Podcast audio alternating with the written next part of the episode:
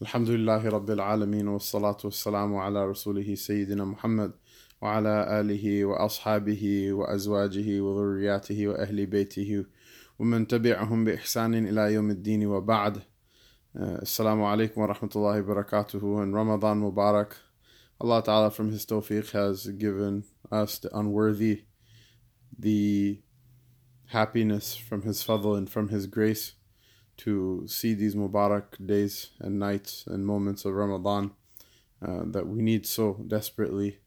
Uh, it seems that every year that goes by is more and more devoid of barakah, and uh, we need to take advantage of what we can get from where we can get it.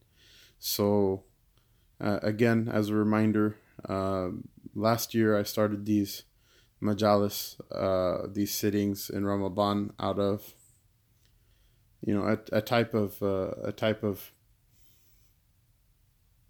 I guess, missing the company of the mashayikh uh, uh, in the khanqah back home. MashaAllah, by Allah's fadl, I had the opportunity to study from a number of different mashayikh, and I never read from anybody except for I had at the time, and I still maintain the belief inside of my heart that they were the awliya of Allah subhanahu wa ta'ala, each one of them unique in their uh, rank and in their graces that Allah subhanahu wa ta'ala gave them both intellectual and spiritual.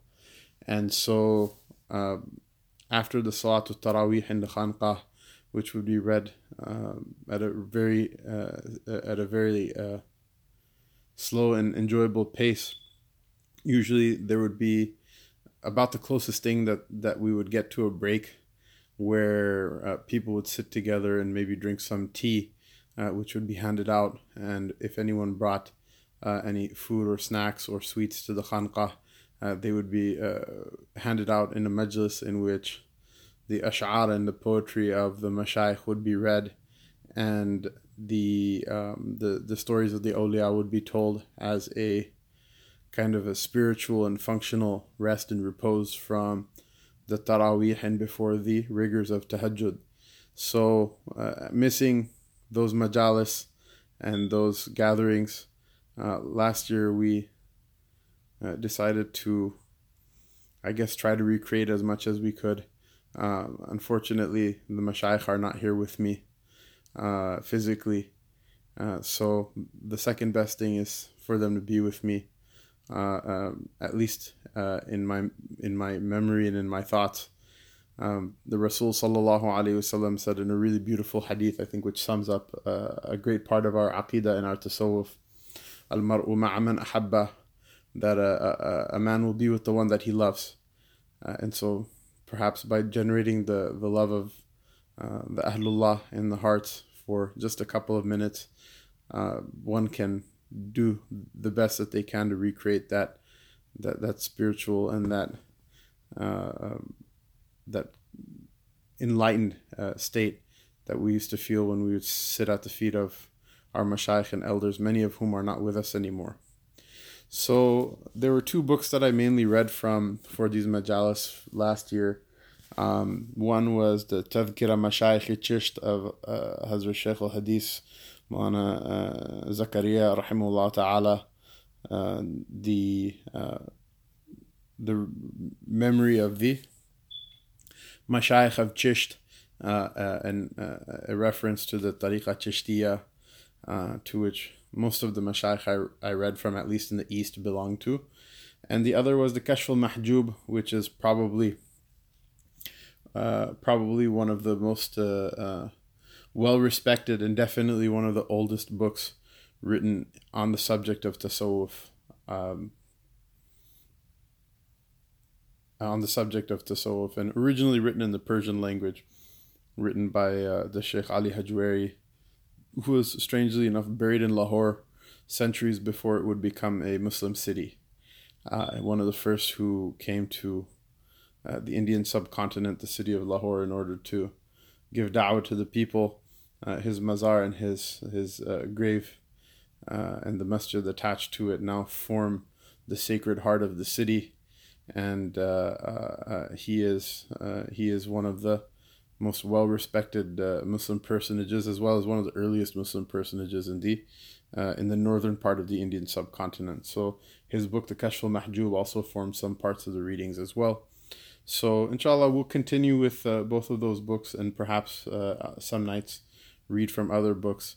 Um, and so the discussion actually starts with Reynold Nicholson, uh, his translation of the Kashf al-Mahjub, that I asked my Sheikh, uh, Sayyid Nafis uh, Anwar Hussein Shah, may Allah Ta'ala uh, make his grave filled with, with light and have mercy on him and give him a rank with the awliya of Allah Ta'ala and one that befits a, a, a, the member of the Ahlul Bayt of the Prophet Sallallahu Alaihi Wasallam who, who he was and uh, the honor which he upheld with grace and nobility.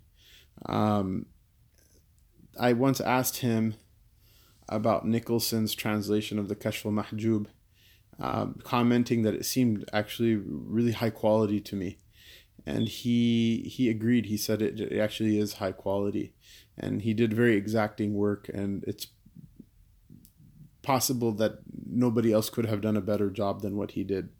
And so he asked me about Nicholson. He said, "Did Nicholson ever become a Muslim?" And I replied that not to my knowledge, I don't think he ever did. And he, asked me then, "Why why do you think why do you think it is that he never became a Muslim?"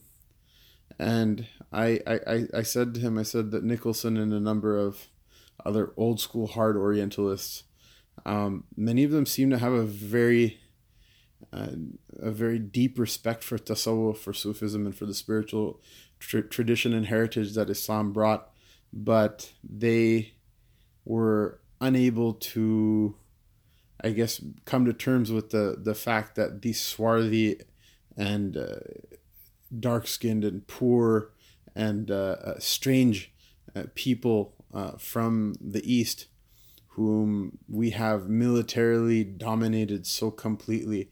It's hard to believe that they actually have something better than what we have, or they have something that we can learn from them, or something that that they can offer us.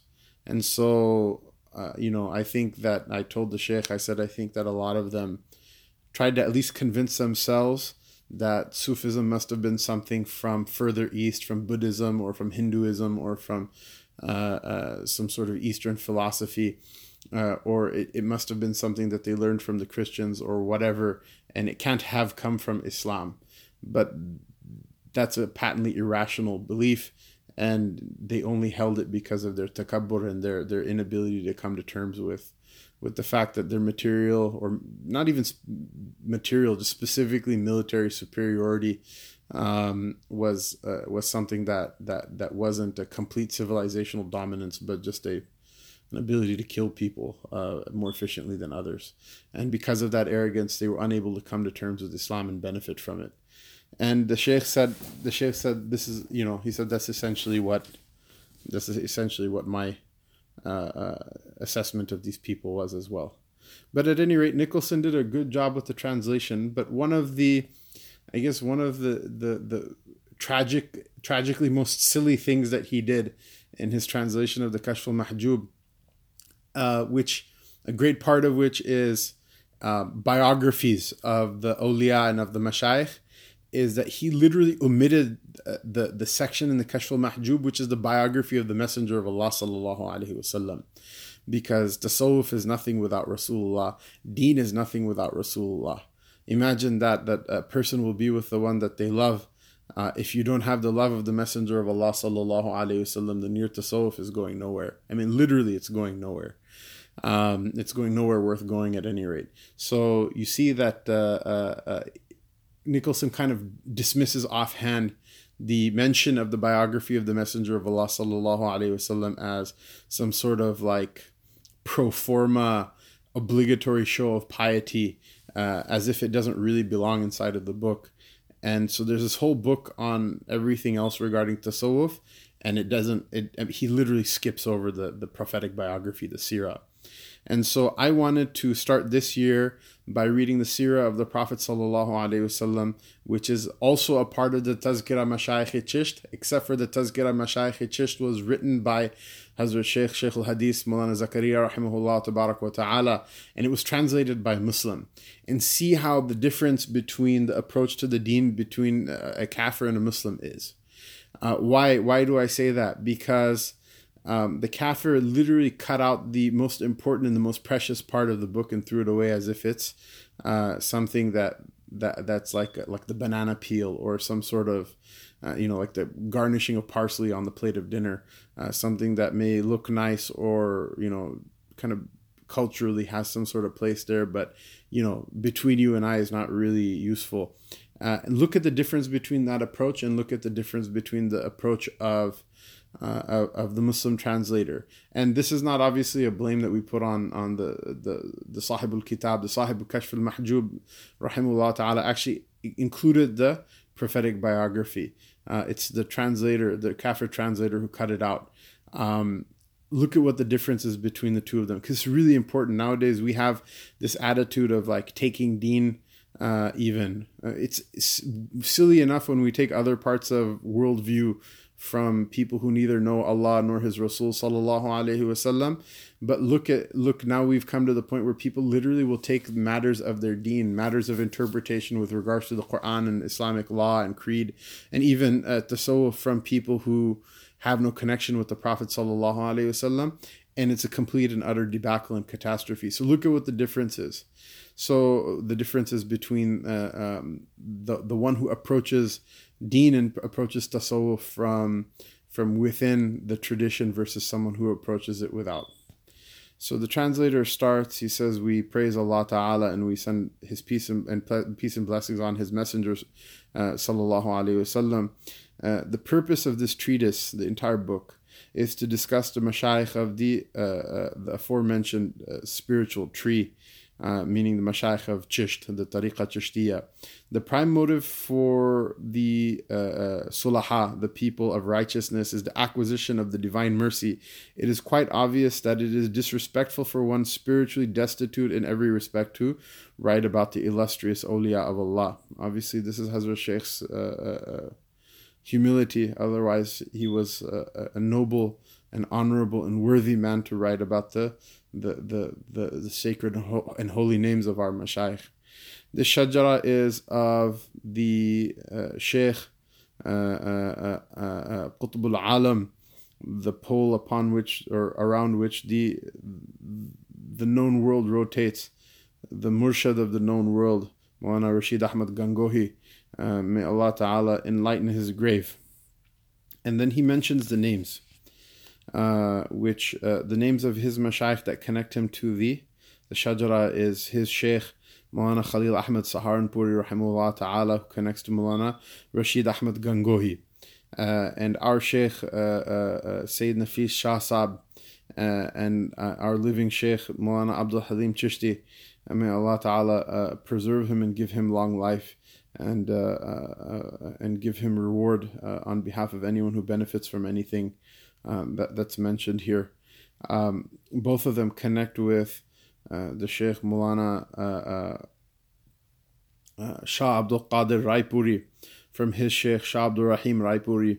Uh, uh, from their Sheikh Mulana Rashid Ahmad Gangohi, who was mentioned before, who is the Khalifa of Haji Imdadullah Al Muhajir Al Makki, Rahimullah Ta'ala, who was uh, madfoon in the Jannatul Ma'la. he died as a refugee uh, for having uh, defended his land in the path of Allah subhanahu wa ta'ala against the colonizer, um, who was the Khalifa of Miyaji Nur Muhammad Janjanawi rahimullah ta'ala, the Khalifa of Sheikh Abdul Rahim, uh, the Khalifa of Sheikh Abdul Bari Siddiqi, the Sheikh, uh, the Khalifa of Sheikh Abdul Hadi, the Khalifa of Sheikh Adud al-Din, the Sheikh, the Khalifa of Sheikh Shah Muhammad Makki Ja'fari, the Khalifa of Sheikh Khaja Muhibbullah Ilahabadi, the uh, uh, Khalifa of Sheikh Abu Sa'id al Nu'mani, the Khalifa of Sheikh Nizamuddin Taneseri, the uh, Khalifa of Sheikh Jalaluddin Taneseri, the uh, Khalifa of Sheikh al Mashayikh Shah Abdul Quddus Gangohi, who is from the same Gangoh,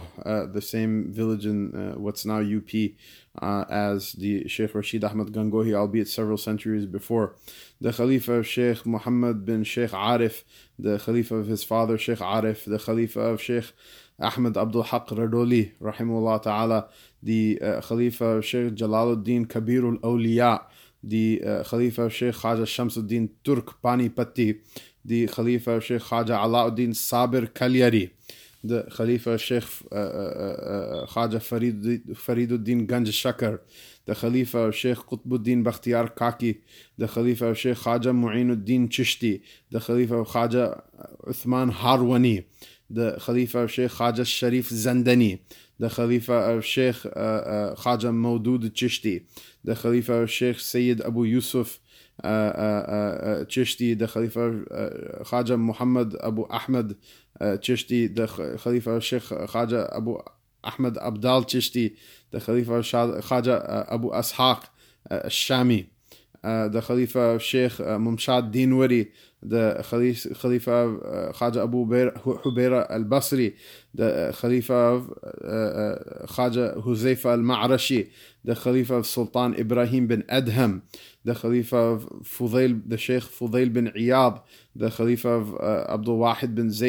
Al uh, uh, the Sayyid, Sayyidina Al Hassan al Basri, the Khalifa of Sayyidina Ali, Karamallahu Wajhahu, the Khalifa of uh, uh, of, of the most noble uh, uh, Sayyid al-Anbiya wal-Mursaleen and the Habib of the Rabb al-Alameen, Sayyidina Muhammad Rasulullah sallallahu alayhi wasallam. So in opening his book, uh, Hazrat Sheikh mentions, uh, he mentions something very simply and almost nonchalantly that the aim of reciting the names in the shajara is to supplicate to Allah Ta'ala for mercy through the medium of these names that had earned the love of the divine. Hence, it is appropriate to begin from the lowest state in the shajara, progressing to the highest. If the medium of Rasulullah sallallahu is taken first, then there is no need to recite the name of anybody else. Uh, uh, uh, if, the medium of Rasulullah sallallahu alaihi wasallam is taken first, then there is no need to recite the name of anybody else. Uh, he said, since the life conditions will now be narrated, it is necessary to commence with the blessed narration of the Prophet sallallahu alaihi wasallam. So look at uh, uh, Miskin Nicholson, that he cut out the biography of the Messenger of Allah sallallahu alaihi wasallam and threw it away. And he kept all of the rest of the mention of tasawwuf and the names of the mashayikh in his book. Whereas Hazrat Shaykh rahimullah ta'ala, what did he say?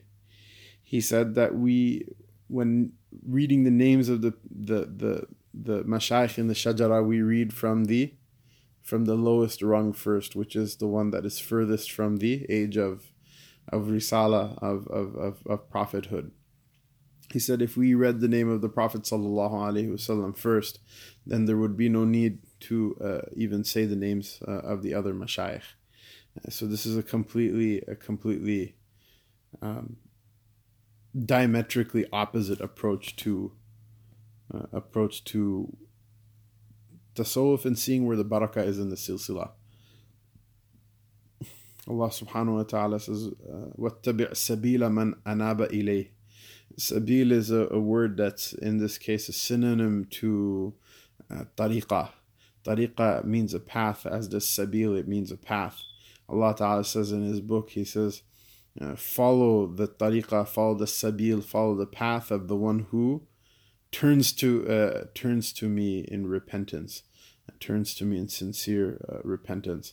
And so, who whose path is that other than the path of the Messenger of Allah sallallahu alaihi wasallam, on whose noble heart the verse was was was was revealed. So, Hazrat Shaykh Zakaria rahimahullah continues. He says, Sayyidul Kawnain. Khatimun Nabiyyin, Sayyidina Muhammad sallallahu alayhi wasallam, said it is an undeniable fact that for even the briefest discussion on the adorable attributes of the noble Prophet sallallahu alaihi wasallam, large volumes are inadequate. None of the departments of his life, be it his character, habits, uh, acts of worship, social conduct, and other excellences, miracles, etc., could be presented with justice. To encompass his life is impossible, thus, purely for the sake of barakah, for the sake of blessing, uh, I will present a few droplets from the ocean of this treasure. His blessed name, sallallahu alaihi wasallam, is Muhammad. It is a name chosen by his paternal grandfather, uh, uh, uh Abdul Muttalib. His mother named him Ahmad. Uh, beside these two names, he is known by many other names and titles, the enumeration of which is beyond the scope of this treatise. in the Mawahib, Alama Qastalani, uh, the Mawahib al Jalil, Alama Qastalani has indicated more than 400 names, while Ibn Dahya uh, narrates, according to the Sufiya, that the number reaches a thousand. Uh, the following is the family tree of the Messenger of Allah sallallahu alaihi wasallam. He is Muhammad, the son of Abdullah uh, sallallahu alaihi wasallam, the son of Abdul Muttalib, the son of Hashim, the son of Abdul Manaf, the son of Qusayd, the son of Kilab, the son of Murrah, the son of Ka'b, the son of Lu'ay, the son of Ghalib, the son of Fihr, the son of Malik, the son of uh, uh, Nasr, the son of Kinana, the son of Khuzaima, the son of Mudrika, the son of uh, Ilyas, the son of uh, uh, uh, Mudar, the son of Nazar, the son of Ma'ad, the son of Adnan. Until this point, the lineages recorded in Sahih Bukhari, there's unanimity on this view. However, some of the books of history uh, record the ancestry of the Messenger of Allah sallallahu until Adam alayhi salam. Uh, obviously, uh, uh, obviously, the there are other lineages, but but the one that's canonical is in Bukhari, and it's all the way to Adnan, and then we know from there it goes to Sayyidina Ismail alayhi salam, uh, to Sayyidina Ibrahim alayhi salam, and then from there through uh, through to Sayyidina Nuh and to Sayyidina Adam alayhi salam. What the the the names in the middle there are not uh, you know, they're not taken as a matter of deen as firmly as uh, these names that were narrated between uh, the Messenger of Allah and Adnan, and just to know that it goes through the other prophets Ismail, Ibrahim, Nuh, and Adam alayhi salam.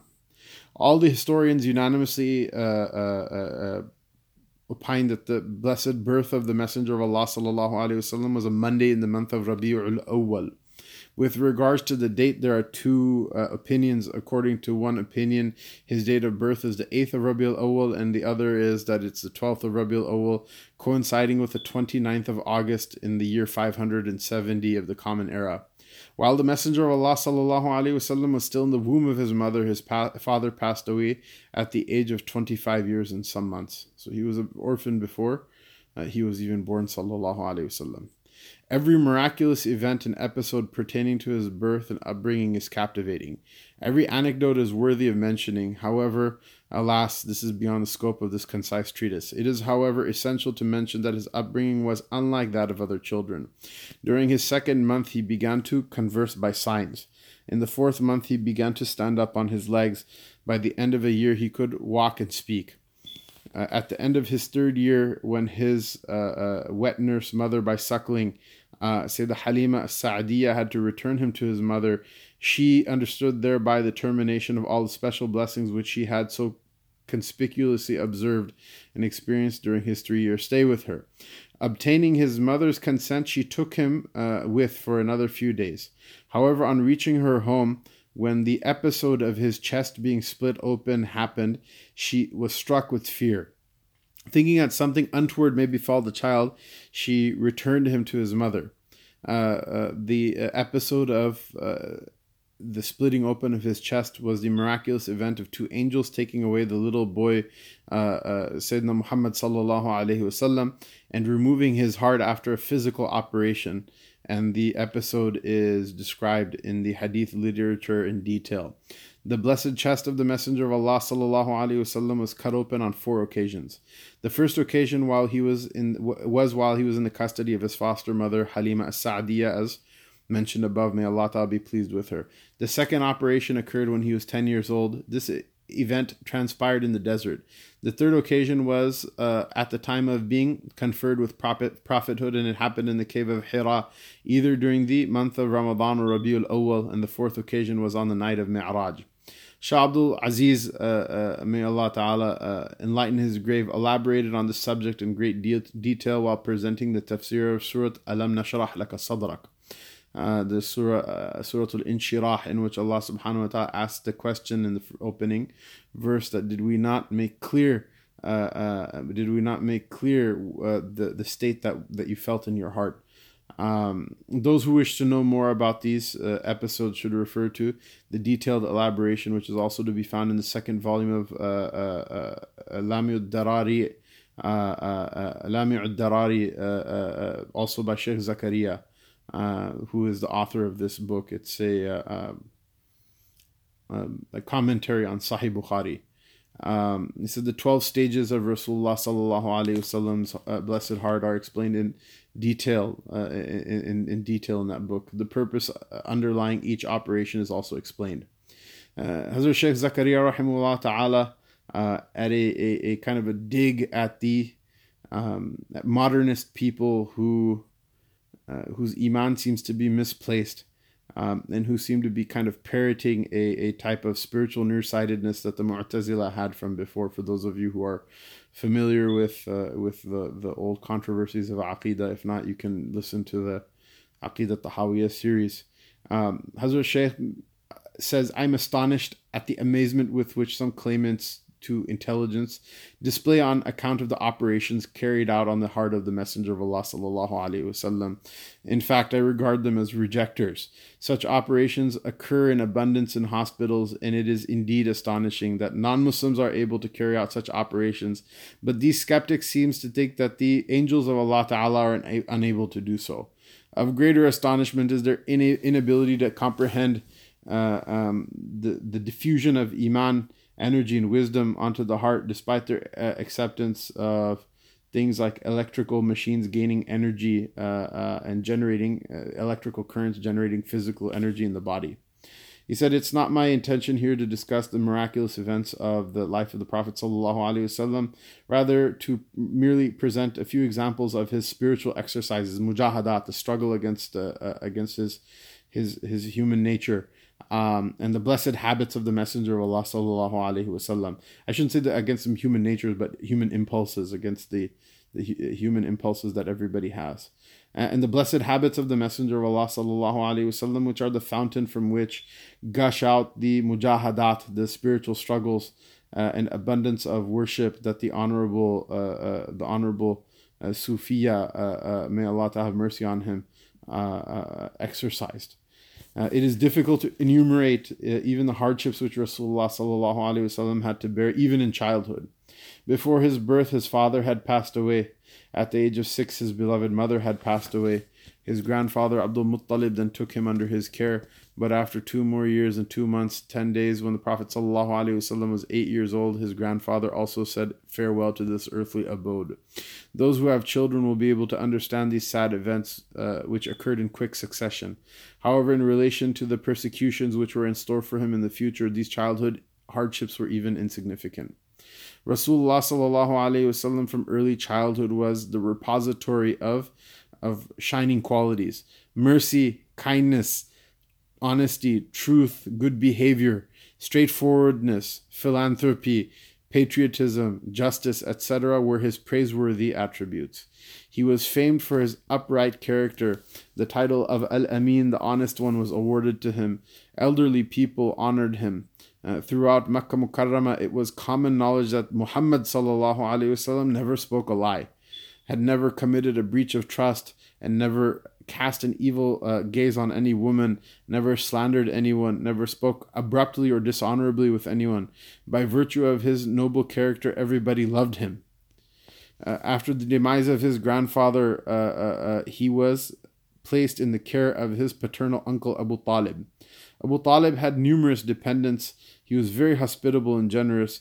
In addition, he had the status of a chieftain. The financial burden, therefore, was very heavy on him. Rasulullah wasallam, at the age of nine, accompanied Abu Talib on a trade journey to Syria. However, along the route, when they met Bahira, the monk, uh, he had advised the boy to be sent back and not taken into Sham, into the greater Syria, because uh, people posed a threat to him. Uh, that he had certain signs in him uh, of of being a great person, and so there would be people envious of him, and that would pose a threat to him. When he was 25 years old, he went with the merchant uh, uh, uh caravan of Sayyidah Khadija ta'ala anha uh, to Sham. On his return, he handed his share of the profits to his uncle. This was only natural for one of uh, such character. I mean, his uncle had taken care of him and he was in straitened financial condition. So he gave his profits uh, to his uncle in order to help him run the family, uh, run the household. The very same year he married Sayyidah Khadija, may Allah Ta'ala be pleased with her, who was 40 years old and he was 25. Those who are confused and entertain the basis idea regarding the plurality of his marriages should ponder. This one incident is sufficient to dispel all confusion. Uh, when he had spent his youth with an aging widow, then most certainly the number of marriages he contracted later in his life were motivated by dini expedient, by expedient of, of, of, of, of the benefit of religion and spiritual uh, uh, spiritual matters, not anything else. That motive was the unification of the different tribes and families uh, with whom his relationship had been created by the virtue of these marriages. This facilitated their entry into Islam. Sayyidah Khadija radiallahu ta'ala anha bore him four daughters and three sons. According to some versions, four sons. The names of the daughters of the Prophet wasallam was Sayyidah Ruqayya, may Allah ta'ala be pleased with her. Sayyidah Zainab, may Allah ta'ala be pleased with her. Sayyidina Umm Kulthum, may Allah ta'ala be pleased with her. And Sayyidah Fatima, may Allah ta'ala be pleased with her. The names of her sons were Sayyidina Abdullah, of his sons were Sayyidina Abdullah uh, and Tayyib and Tahir and Qasim. One other son, Ibrahim, was born then later on to uh, to another uh, to another uh, wife of his. But other than Ibrahim, uh, his son who was born in Medina Munawwara, all of his children were born by Sayyidah Khadija. May Allah ta'ala be pleased with her, Umm al-Mu'mineen, our mother. Besides Sayyidah Fatima uh, radiallahu anha, Rasulullah sallallahu alayhi wasallam had to bear the death of all of his children. All of his sons passed away in infancy. Along with the grief uh, of his children, he had to cope with the ridicule of the ignorant Arabs who mockingly called him a man without a tail on uh, quote unquote on account of his having no male children. At the time uh, that the Messenger of Allah sallallahu prophethood approached, he developed an increasing yearning for solitude and he loved to be alone. He would frequently seek the refuge of the cave of Hira, three miles from Makkah Mukarramah. He would take the barest provision of food with him. He would remain in the cave in contemplation for many days at a time. He engrossed himself in hamd, uh, in the praise of Allah Ta'ala, and in uh, thana, in in uh, in in the the the adulation and uh, adoration of Allah Subhanahu wa Taala and tasbih in uh, in declaring the transcendence of Allah and tahleel and declaring the oneness of Allah. When his food was depleted, he would go back to Makkah Mukarramah only to return to the cave. During the month of Ramadan, he would take his wife and children along. The whole Ramadan would be spent there. Six months before receiving prophethood, uh, the incidence of true dreams uh, increased in abundance. Uh, and it's very interesting um, that uh, the Mashaykh tell us that um, Rasulullah sallallahu in a Sahih hadith said that uh, a true dream is one out of 46 parts of, of prophethood. And Rasulullah sallallahu six months prior to his prophethood had a marked increase in seeing dreams. And uh, the Messenger of Allah sallallahu obviously said this somewhere in the middle of his prophethood. He said that 146th uh, part of Nubuwa is is seeing a true dream, and his Nubuwa lasted for 23 years. So six months uh, uh divided by 23 years is one out of 46. This is undoubtedly one of the the the miracles of the Messenger of Allah sallallahu alaihi wasallam that he was able to prophesy uh, the length of his life uh, for those who, uh, who for, for those who knew about these these matters, and that's obviously something that nobody can know uh, later on. These dreams were crystal clear and would materialize exactly as he saw them. Often, while wandering in the mountains, he would hear "Assalamu alayka ya Rasulullah," uh, peace be upon you, O Messenger of Allah, coming from the stones and from the trees. During this time, after he had gained the ability to bear the weight of revelation by virtue of his solitude and contemplation. Sayyidina Jibril alayhi salam appeared to him with the initial verses of, of Surah Iqra, uh, inscribed on a silken cloth. These version, these verses were اقرأ باسم ربك الذي خلق خلق الإنسان من علق اقرأ وربك الأكرم الذي علم بالقلم علم الإنسان ما لم يعلم Read in the name of your Lord who created, who created mankind from a clot of blood. Read, and your Lord is the most generous, the one who, taught by the pen, taught mankind that which he knew not. And uh, for those of you who've taken the Aqidah course, you know we mentioned that that this is the purpose of Wahi. This is the purpose of revelation, to teach mankind uh, that which he didn't know, and that which he doesn't know, and that which which he would never have known had it not that uh, been that Allah Ta'ala had told him. So, inshallah, uh, with that, we can uh, wrap up today's installment. Just one reflection, I guess, uh, personal reflection uh, about my own experience just in this one day, uh, or not even one day, but just in these couple of hours of Ramadan. Uh, that uh, obviously our lives we cannot make uh, we cannot make any sort of realistic analogy between them and Rasulullah sallallahu alaihi wasallam, but just look for what we can find. But uh, see how, in order to receive a spiritual opening, the Messenger of Allah sallallahu alaihi wasallam for for for months and months, not only those six months, but for months before that as well, if not years. Um, he prepared through his solitude and reflection and through his zikr, he prepared for that spiritual opening. And if that's what the Messenger of Allah sallallahu alaihi wasallam, who literally was created for, uh, for for for receiving the khair and barakah that comes from the fadl of Allah Taala, then obviously we're not going to get it without preparation. And so uh, Allah forgive us, all of us know know what's good and what's not.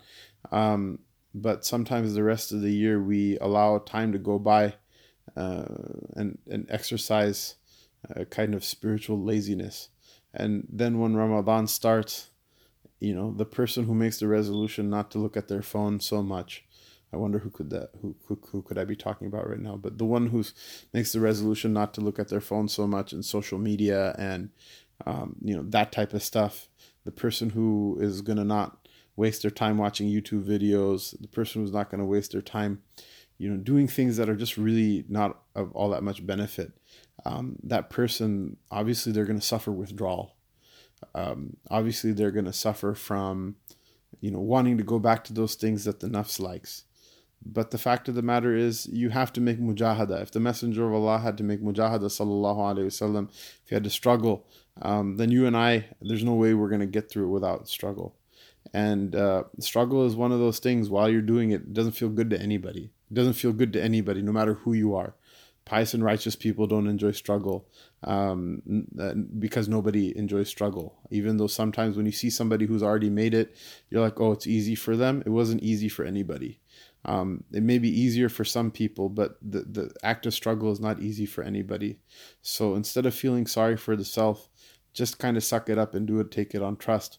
And uh, we all know from experiences that we've had in our lives um, regarding s- spiritual matters and other matters as well, like education or physical, uh, you know, uh, physical health or whatever. We know from all of these other experiences that the struggle is worth it. Just bear it with a little bit of patience, especially in these opening days of Ramadan.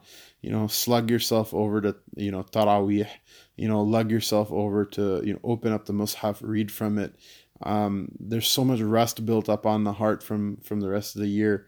Um, just tell yourself if the Messenger of Allah sallallahu struggled, then who am I to get anything without struggle? In fact, the Messenger of Allah sallallahu his struggles were unimaginable, and our struggles are very small, and Allah Taala gives us. He gives. He gives from la yukallifullahu nafsan illa wus'aha. Allah Taala doesn't load a, a soul with a burden more than it can bear. So if you can't bear a whole lot, then no, just a little bit of struggle, just put it in, inshallah. And Allah Ta'ala will make some sort of opening for you and for me. Allah subhanahu wa ta'ala give us the barakah that is uh, due to anybody who takes the name of his messenger sallallahu alaihi wasallam and says the salat and salam after his beautiful and noble name. Allah subhanahu wa ta'ala give us the barakah of those who love Allah and his messenger sallallahu alaihi wasallam and the righteous and the salihin. Allah subhanahu wa ta'ala give us uh, from the barakat of this month from his fadl, from his gift that we did nothing to earn, and from his gift that we can never do anything to repay. وصلى الله تبارك وتعالى وسلم على سيدنا محمد وعلى آله وصحبه أجمعين